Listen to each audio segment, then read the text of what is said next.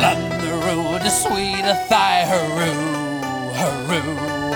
And on the road to sweet Athy, hurroo, hurroo. And on the road to sweet Athy, a stick in the hand, a drop in the eye, a doleful damsel I did cry. Johnny, I hardly knew ya. Welcome back to the Pillars of Smoke podcast. My name is Sam. And now Mag. Happy St. Patrick's Day, y'all. Let's, get into it. it. Let's go.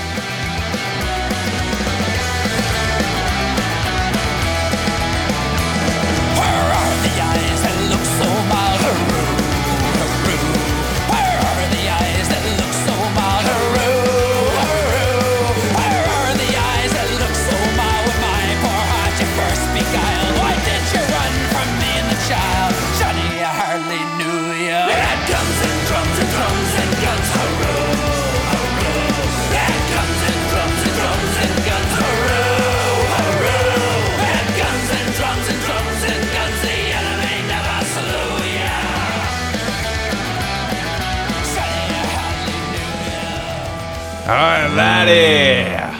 Dropkick Murphys. Yes, sir. Oh, man. Such a good band, too. It, it- look, if you're not an Irish punk, you're not going to get it. But uh, there's a lot of them. Flogging Molly and Dropkick are probably like the two most prominent out there. Fun fact I don't know anything about Irish punk.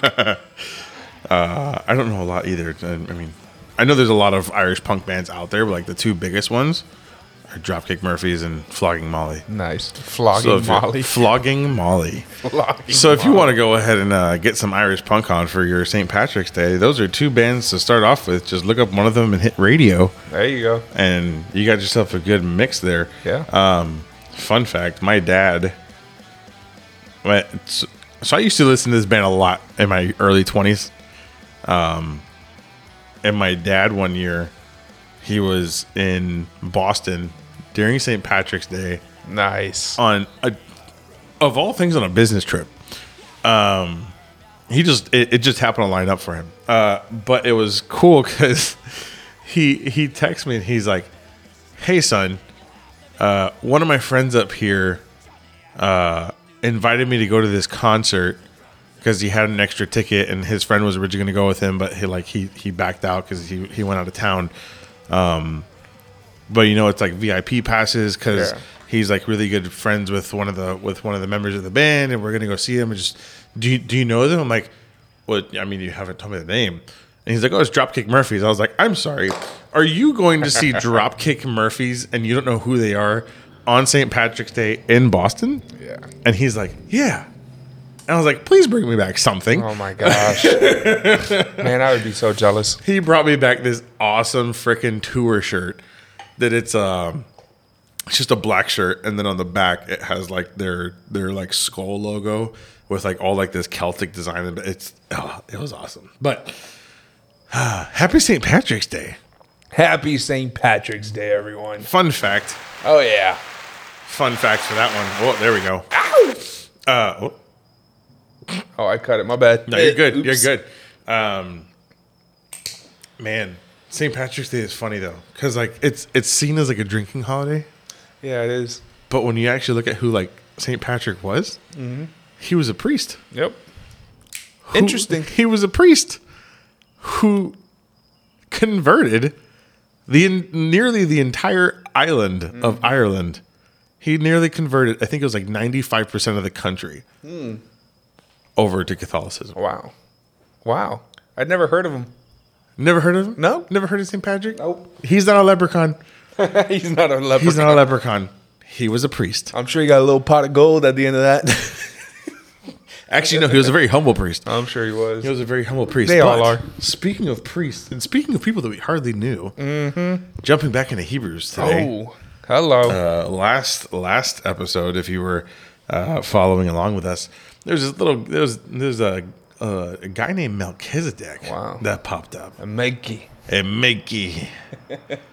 and Melchizedek eh, eh, eh. is it? Uh, Melchizedek. there's there's this, this guy named Melchizedek that pops up. Oh, yeah. And it said that Jesus is a priest in his order. Hmm. but we hardly know who Melchizedek is.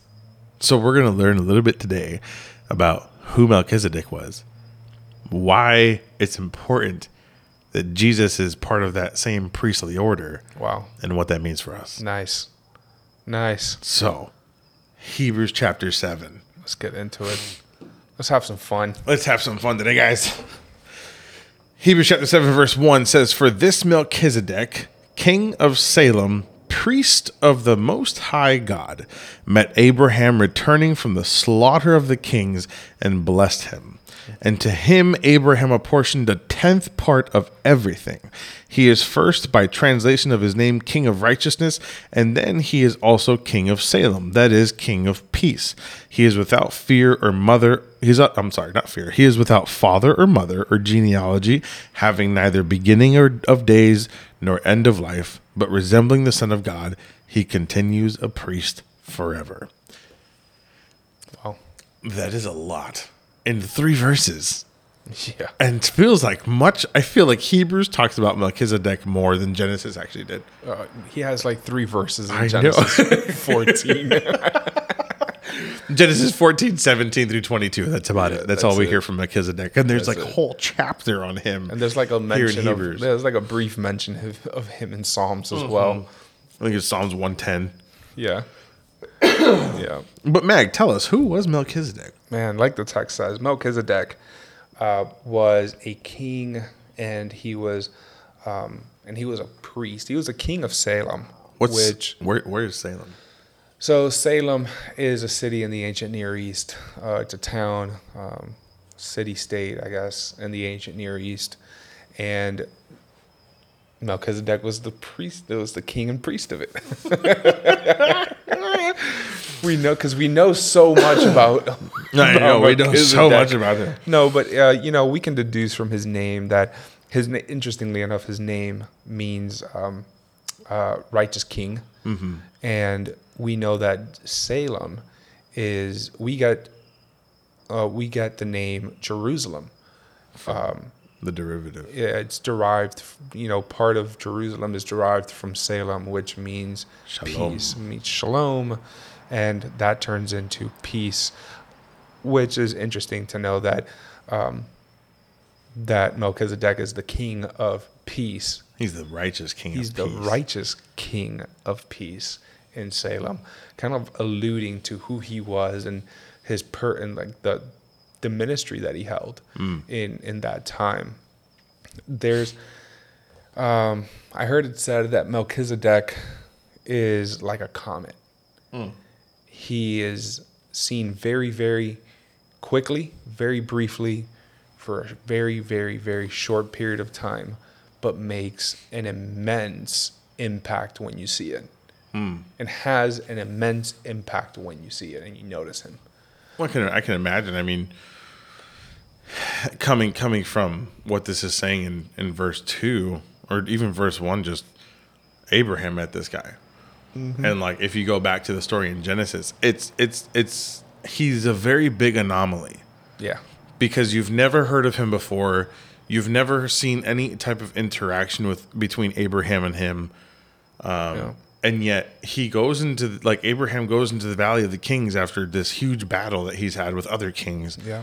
and he meets Melchizedek Yep. in the middle of the va- in the middle of the valley, and it's like, where? Wait a minute, where does this guy even come from? This isn't making it like, who are you, guy? Like, so it's it's it's it's a it's a it's a thing that me and Mag were talking about earlier, where it's, um, it kind of shows that there were people who were worshiping God outside of just Abraham Yeah. prior to the Hebrew and Israelites becoming who they were. Right.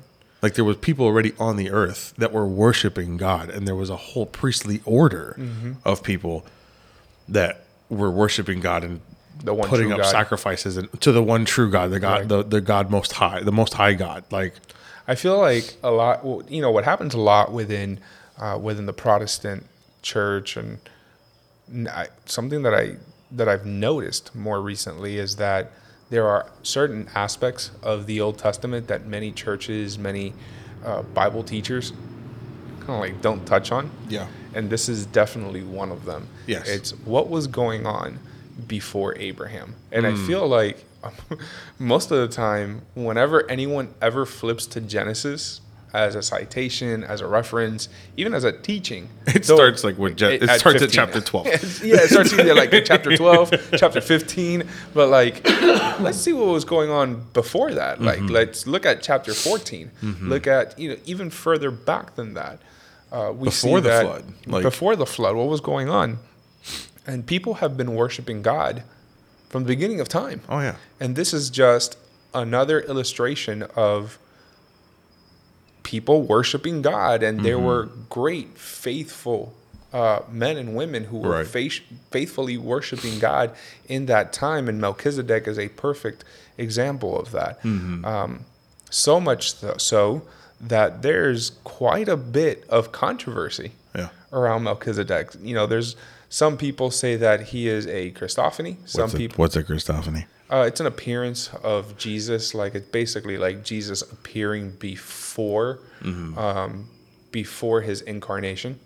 So, um, We see. I mean, we see that with like whenever you see the angel of the Lord Yeah. or, the, or the or the commander of God's army or something like that within the Old Testament. Exactly, exactly. Um, some people attribute, you know, um, that Melchizedek is an incarnation of Jesus before, um, before his arrival, his his actual incarnation in um, And they take that because they like there's no genealogy for him.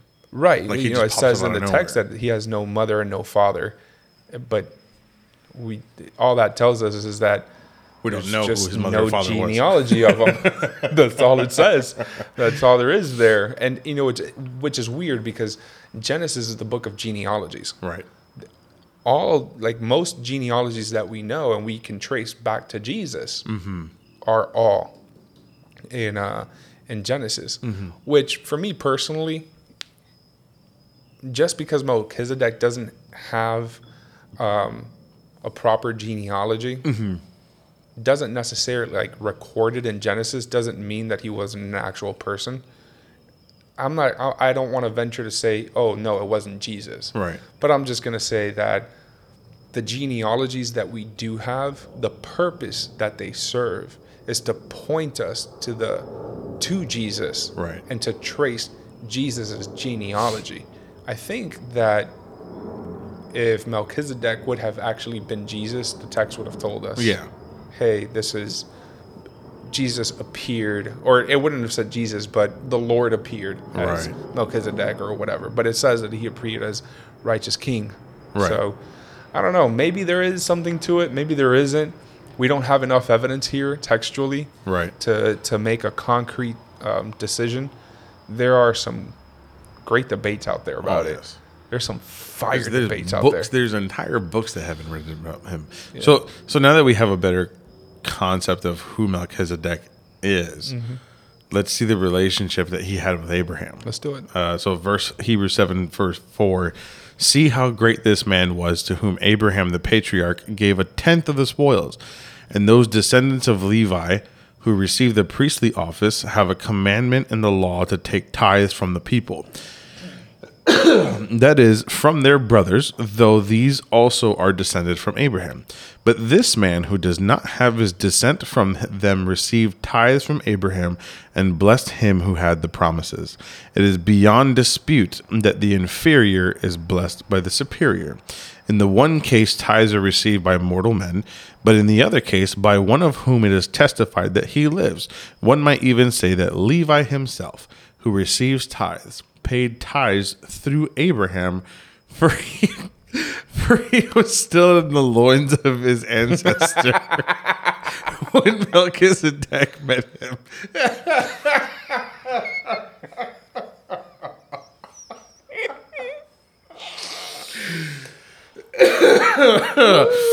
You know when your parents tell you like you weren't even thought you were still inside me before you know that was that's pretty much what uh, the author of Hebrews just did there. But we see this we we, we see this uh,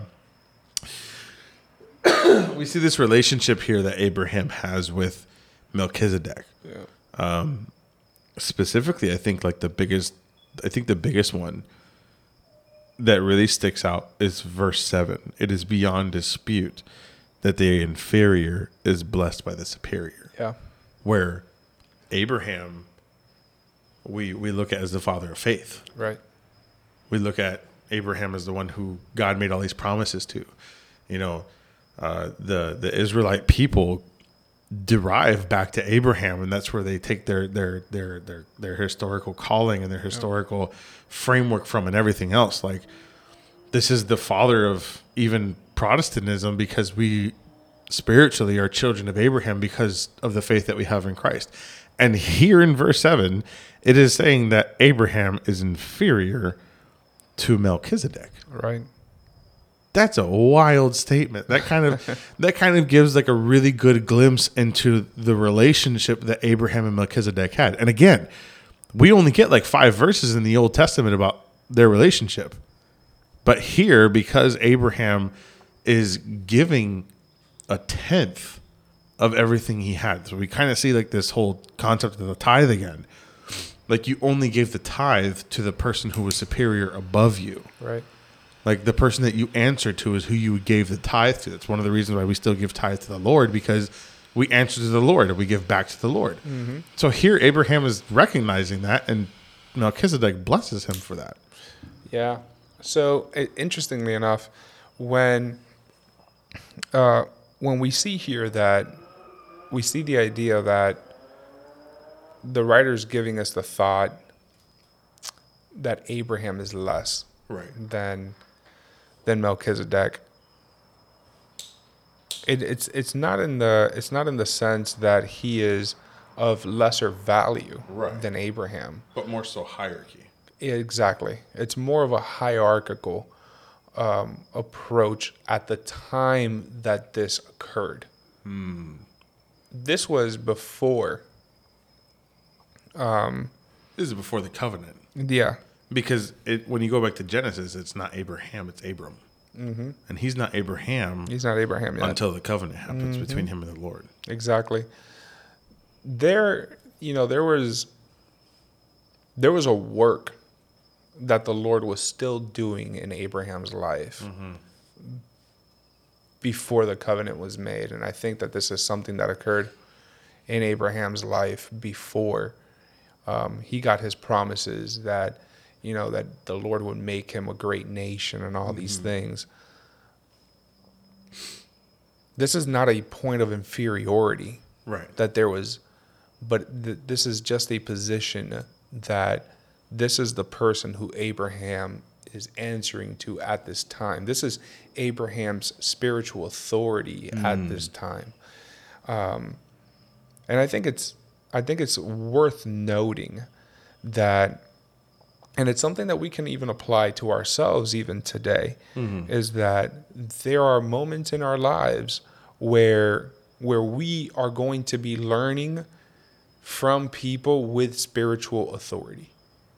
There are there should be there are people in our lives that we should have as spiritual authorities over us because they will be a blessing to us.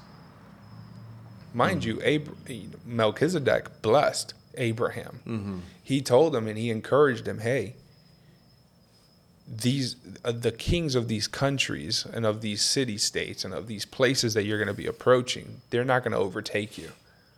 He encouraged him. He gave him words of affirmation. He gave him everything that he needed in order to catapult Abraham further into um, faithfulness and in his ministry.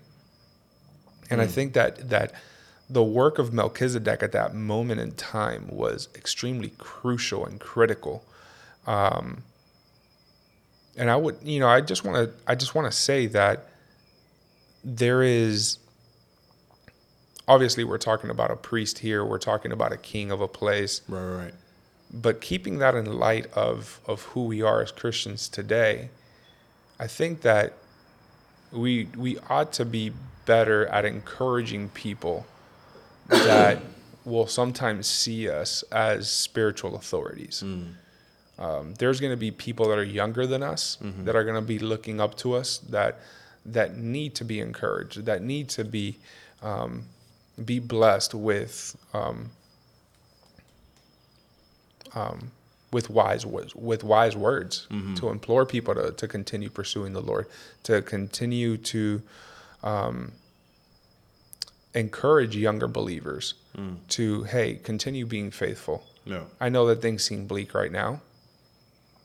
And you might be in the midst of a war, you might be in the midst of a struggle, but continue pursuing the Lord. And you don't know what the Lord is going to do in that person's life, like we see as a testament in the life of Abraham, Right. uh, where later on, Abraham is a very big deal, Oh, yeah. especially in the context that it's being written in, in, in this, um, especially in the, in the context and- of Hebrews. and later on in Hebrews, where there's a whole chapter dedicated dedicated to exactly. Exactly. No, I think I think what's cool is what what what you're saying is um, what you're saying. The encouragement to continue pursuing the Lord, uh, I think, plays into the rest of this chapter because we we we learn who Melchizedek is, and it really kind of sets up this relationship of of a a, a quote unquote superior authority uh, like authority figure within Mm-hmm. the spiritual realm uh, for someone who's cultivating someone else, Right. Someone who's discipling someone else. Essentially, you're like just kind of keeping after their spiritual well-being. Um, and I think that's what the, uh, the, the that's what the author of Hebrews is constantly trying to do with the people that he's writing to, in the sense of, I'm trying to get you guys to understand that you know there are deeper doctrines that you have to understand to continue pursuing the Lord. Right. So here he makes that shift now where he compares Jesus to Melchizedek. So, verse 11 Now, if perfection had been attainable through the Levitical priesthood, for under it the people received the law, what further need would there have been for another priest to arrive? To arise after the order of Melchizedek, rather than the one named after the order of Aaron. For when there is change, for when there is a change in the priesthood, there is necessarily a change in the law as well. For the one of whom these things are spoken belonged to another tribe, for which no one has ever served at the altar. For it is evident that our Lord was descended from Judah, and in connection with that tribe, Moses said nothing about priests. This becomes even more evident when another priest arises in the likeness of Melchizedek, who has become a priest not on the basis of legal requirement concerning bodily descent, but the power of an indestructible life. There's a lot there. There's a lot in there. and I think that you really need to understand the law. This is why the author of Hebrews at the end of chapter 5 said, We're getting away from the milk and we're going into deeper doctrines. Get ready. Get ready. Because this is the point where you now need to go back into the, the, Levitical law. You need to go back into Leviticus and you need to start reading what it meant to be a priest, Yeah. what it meant to be a high priest, who could be a priest. And what we're seeing here is that the only people that could be a priest derived from the line of Aaron. Yeah, from which the tribe Moses, of- from the from the from tribe, the tribe of, of Levi, Levi. which is Moses' brother Yeah. this is where things start to get not I don't want to say messy. Well, this is interesting because what what uh, It really gets complex. what the what the writer here is trying to do, and let's let's keep this in let let's keep the context in order not to get lost in the weeds because there's so much going on here. And the writer does, you know, he does, you know, remind us in chapter five, hey, be careful because we're about to dive deep here. We're about to start cutting some steak. It's time to move on um, from milk and cookies. The point of this of this text of this whole book is to encourage Jewish Christians or Christ or Jews who have become Christians to continue pursuing Jesus. Jesus and continue to remain faithful to Christ. But there were a lot of Jews at that time who had converted that were still hung up on keeping to Old Testament rituals, Old Testament practices, you know, religious effects and things like that, holding on to, you know, the idea of angels, holding on to the idea of uh, the temple sacrifice, and all of these things uh, that ultimately Jesus, came to fulfill. and one of the things that that the writer here is doing is is reminding us that hey, if Melchizedek would have been perfect, then he would have been your great high priest Right. but he's not your great high priest. Jesus is the high priest whom absorbed our, you know, who who made atonement for our sins. Mm-hmm. But interestingly enough, He didn't come. Jesus didn't come from the tribe of Levi either. Hmm. He is from a he is from the Davidic line, from the line of Judah. Well, so it's, what's even more interesting is just like the comparison that they're making, where it's like Melchizedek was before the tribe of Levi even existed, before Levi was even a person, Before, yeah, before before Levi was even one of the twelve sons of Jacob, one Mm-hmm. of the twelve sons of Israel, before he was even a tribe. Yeah. Melchizedek was there before. So it's like here's someone who was outside the tribe, outside the covenant, before the law. yeah. That's the crazy part. That is the crazy part. Here's someone that was before the law that was a high priest. And now we have someone who's from a tribe that is not considered to be a priestly tribe Yeah. Who follows in that same priestly order as Melchizedek. Wow. He's before the law. That that and that just came to me. Jesus is before the law. Well, no, absolutely. Like Absolutely. And I think this is where this is where the writer of Hebrews is trying to keep the context and he's trying to and he's trying to keep the attention and the focus of those Jewish believers who are just hung up on religious order. no, we need a Levitical priest. We need We- a Levitical priest. Jesus, yeah, Jesus can't be our great high priest because he's not Levite. He's not Levite. He's not Levite. Mm-hmm. Well, the writer here points back to Abraham and saying, "Hey, look, look at your father Abraham, mm. the father of your faith, paid tithe, was blessed by Melchizedek, who is not a Levite either. So much so that Aaron wasn't even born yet. And Levi would have paid tithes to Melchizedek He would have paid because tithe he to him was too. in Abram's loins. So, um, you know, this is this is. I mean, think about it. I mean, it's pretty funny to to think about. But the idea here is solely that, like you said, I mean, and you said it well. Jesus is way before the law, mm-hmm. and that's the that's the focus that the writer of Hebrews is trying to t- give us. That before the law comes Jesus. Mm. After the law Comes Jesus. comes Jesus. If if if Jesus isn't the center and the focus of your attention, mm. the law is of to no value to you. Mm.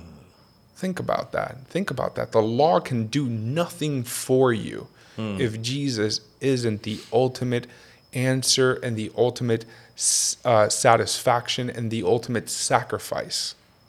Because the law, genuinely, what does the law really do for us? The, I mean, when, The law when- does. What does it really do? So when we look at the law, the law doesn't make anyone perfect. Absolutely Like not. just, just what does ad- the law ad- do? ad- adhering to the law doesn't make anyone perfect. The, the the purpose of the law was God showing His people that they were sinful That's it. and that they needed to make atonement for their sacrifices. And I love it because here, like, if we continue reading in Hebrews seven, it kind of even starts to per, to to to lay this all out for us. Seventeen, for it is witnessed of him you are a priest forever after the order of Melchizedek. Verse eighteen, for on the one hand, a former commandment is set aside because of its weakness and uselessness, for the law made nothing perfect. But on the other hand, a better hope is introduced through which we draw near to God, and it was not without an oath. For those who formerly became priests were made such without an oath, but this one was made a priest with an oath by the one who said to him, The Lord has sworn and and will not change his mind. You are a priest forever. That's hmm. that's taken from Psalm 110. Yeah. This makes Jesus the guarantor, the guarantor of our of a better Covenant. covenant. Hmm. Do we keep reading? Absolutely. Yeah, because you kind of have to read this whole thing in one Yeah. section. If not, it's not going to make sense. Verse 23 For former, the former priests were many in number, because they were prevented by death from continuing in office.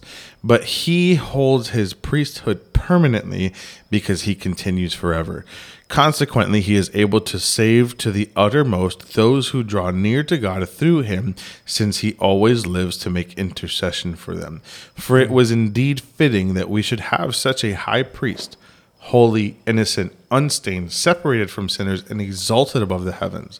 He has no need, like those high priests, to offer sacrifices daily, first for his own sins and then for those of the people, since he did this once for all when he offered up himself. For the law appoints men in their weaknesses as high priests, but the word of the oath, which came later than the law, appoints a son who has been made perfect forever. Amen. Oh, Wow. Do it. Give it to us. If you can't say amen, you ought to say ouch. Come on. Thank you, Vody. So, you know, it, thinking about this text, there's one thing that we get from, uh, you know, as believers, Right. as as Protestant Christians who, you know, Sam and I before before we started recording, we you know we were going back and forth, and we were probably talking about this for a good hour, um, considering this text for ourselves. And the big question that came to both of us, or um, that was brought up, was this text has nothing to do with us. Absolutely. this text, this text has we have little to do. Um, this text has little relevance Little relevance to the Protestant. to the Protestant because it's solely focused on encouraging Jewish believers to, to take light of the fact that Abraham answered to someone who wasn't a Levite. Mm. I also th- consider that this text and Abraham and Melchizedek's relationship was critical to the priesthood of Jesus. Mm-hmm. And this is why I think that. It, w- it came at a perfect time. Yeah. It came before the covenant was made. It came before Levi or Aaron were born. Mm-hmm. And on top of that, if let me let me let me develop this idea real quick.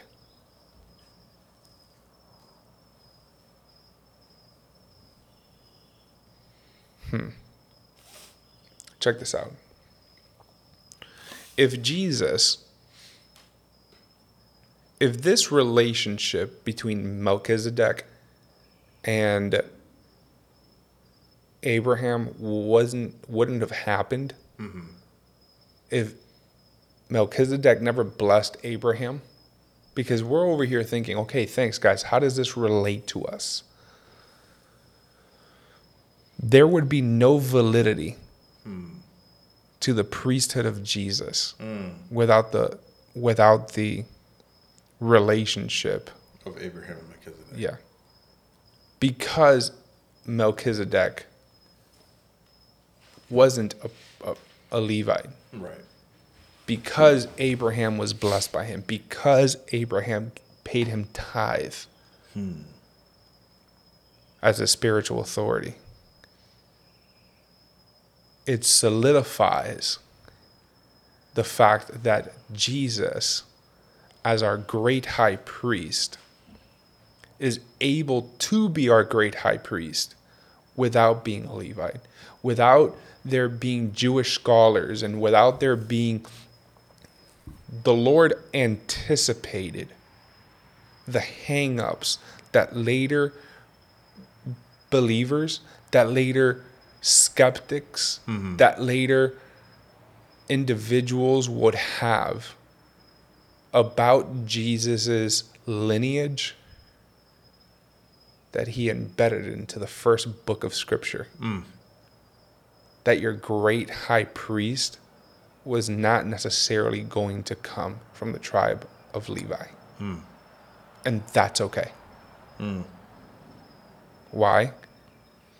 Because the one that I am sending you is above the law, it's greater than the law. Mm, that's profound. because the one that I'm sending you is going to fulfill much more than what the law can ever fulfill in your life. Mm.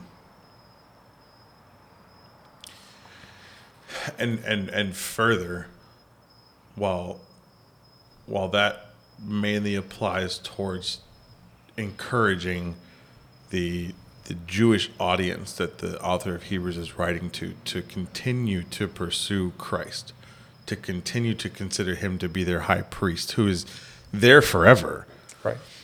for the Protestant, for the Christian. What that means for us is, and and I, and I, and I love what it puts here in verse 22. This makes Jesus the guarantor of a better covenant. Mm.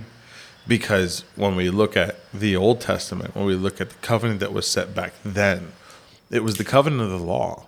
Yeah. It was the it was the covenant of a sacrificial system. It was the covenant of daily atonement. It was it was the it was it was I think it's it's, it's cool because it, it's it, you, you really ha- I, I'm going to encourage everyone to go read the section of the priesthood in the book of Leviticus because it really has to do a lot of understanding this chapter. Um, because here where it starts talking about um, uh, the former priests were many in number because they were prevented by death from continuing in office. Like even it, by the age of 55, you had to retire as a priest. You could no longer be a priest at the age of 55. So even even before their death, they had to retire as priests. Like you have you have a finite person who is there. Yeah. And there's this whole system of laws that you had to abide by. And now you don't have to abide by that same covenantal law. Mm-hmm. You abide by you you abide by a different covenant, of course. Like Jesus came not to abolish the law but to fulfill it Fulfill it. but in, in, in the same essence, there is a new, better covenant that was made through Jesus being the high priest of it and being and being the atonement for it, being the sacrifice for that covenant, which I think uh-huh. is which I think is where it really lands for the Protestant. Yep. Like where it really lands for us as Christians and believers of Jesus and disciples of, of, of Christianity that's where it really lands with this for us to really take away because again it for all intents and purposes chapter 7 really has nothing to do with us It's hard. It's hard. it's, it's, it's, hard Very challenging to, to find an, uh, an application yeah. for ourselves in chapter 7 but I don't think it's meant for that. but it's not meant for that i, I think, I think it's more of of of. I, I want to say that chapter seven is is more of an academic and scholastic yeah um, affirmation of the priesthood of Jesus. Mm-hmm. Absolutely. like a validation yes to any hang up that any scholar, any anyone kind of learned in Jewish and ancient ancient Jewish history yeah Um, could have. Mm-hmm. I think I think that chapter seven is a very good rebut yes to any any claim that could be made by anyone out there. And I think and I think what it can also do for us is help us understand that the sacrifice that Jesus made for us, for our sins, for this new covenant, this better covenant that was instituted mm-hmm. with his death and his resurrection. I, th- I think what that really does for us in here is that it shows us that that sacrifice, that that atonement is permanent. Yeah. I think it, it goes hand in hand with with the last episode of God's immutability, of his unchanging nature, where it's even even here in Psalm 10, the Lord has sworn and will not change his mind. You are a priest forever. Absolutely. Like his his atonement is forever. So I mean for the Christian who needs encouragement, man, your salvation is permanent Absolutely. your salvation is permanent because Jesus is a permanent high priest who has made atonement once for all time. Absolutely. And I think that's that's that's a wonderful encouragement Absolutely. to to remember and to consider that we have such a great high priest that has made atonement for us permanently for all eternity. Mm-hmm. But this is this is also where the thought takes me as to man, what's Jesus doing right now? Like literally for real. Like what is he doing right now uh, in heaven? Like Well, is he like hanging out, chilling with the disciples, you know, kicking back and and just welcoming people to the pearly gates? No, he is also eternally interceding for us mm. as our great high priest. I mean, That and that is and that is an unchanging truth. Like mm. he's never going to change that. He's Never. always going to be interceding there for us mm. as our great high priest. Uh, for me, that's that's always encouraging That's to know that, bro. Like, thanks for your prayers, but I, bro, Jesus, pray for me. I appreciate that. and that goes into a whole multitude of other things and Absolutely. topics and uh, uh, even just heresies that came up in the church of Yeah. Well, you know what's interesting is that the uh, Melchizedek. I have seen a lot of people use Melchizedek to venerate him to the level of like a god. Hmm. To try to like venerate him to to the level of Jesus or higher than Jesus, or even saying that because Melchizedek was around and the scriptures say that he was greater than Abraham, that there has to be a God greater than the one that Abraham served. And it's like, man, you guys are so, you guys have twisted this in such a way that is just you're so far gone. Mm-hmm. But that's absolutely so far from the truth because Melchizedek is here to validate mm-hmm. Jesus. Mm-hmm. And while we hardly knew Melchizedek, we can very well know who Jesus is. Absolutely. I love that. Mm. Grace and peace, y'all. Love you guys.